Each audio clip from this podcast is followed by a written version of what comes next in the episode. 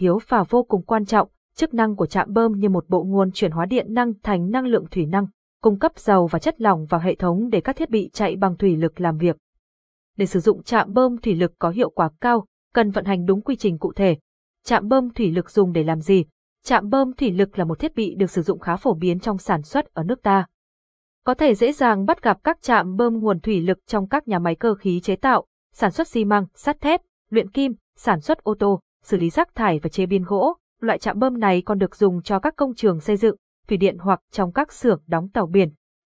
Các trạm bơm có khả năng hỗ trợ xe nâng, bàn nâng để di chuyển các vật có tải trọng lớn, cung cấp lực cho máy đào, máy kéo, máy cẩu, máy dập, máy ép với tính ứng dụng cao, giá thành rẻ, dễ lắp đặt, trạm bơm nguồn thủy lực ngày càng được sử dụng phổ biến kể cả trong đời sống sinh hoạt hàng ngày.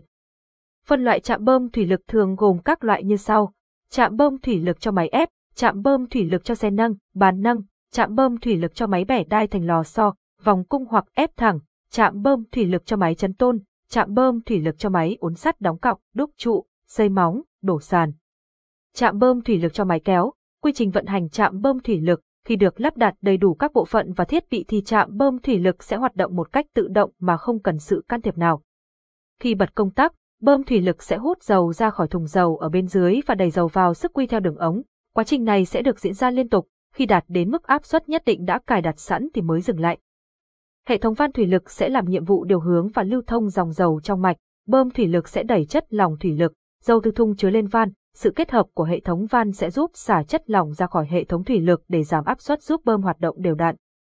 Các van chỉnh lưu lượng sẽ giúp cung cấp lượng dầu thích hợp cho các thiết bị chuyển động như xi lanh vận hành chân chu. Những lưu ý khi sử dụng trạm bơm thủy lực, trạm bơm thủy lực chỉ hoạt động tốt khi được đấu đúng nguồn điện phù hợp.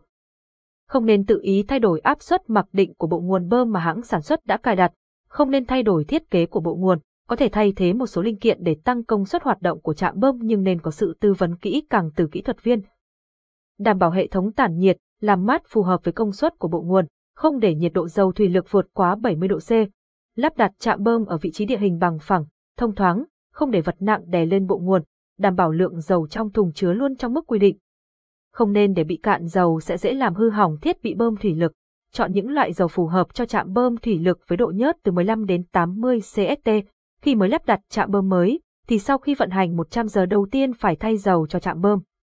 Sau đó, cứ cách 300 giờ làm việc thì thay dầu một lần. Trên đây là quy trình vận hành trạm bơm thủy lực sao cho an toàn và đạt năng suất cao, để biết cách sử dụng trạm bơm thủy lực sao cho hiệu quả nhất. Người dùng nên tìm hiểu kỹ về cấu tạo của trạm bơm cũng như tư vấn của kỹ thuật viên về chọn công suất trạm bơm phù hợp với nhu cầu sản xuất và sử dụng.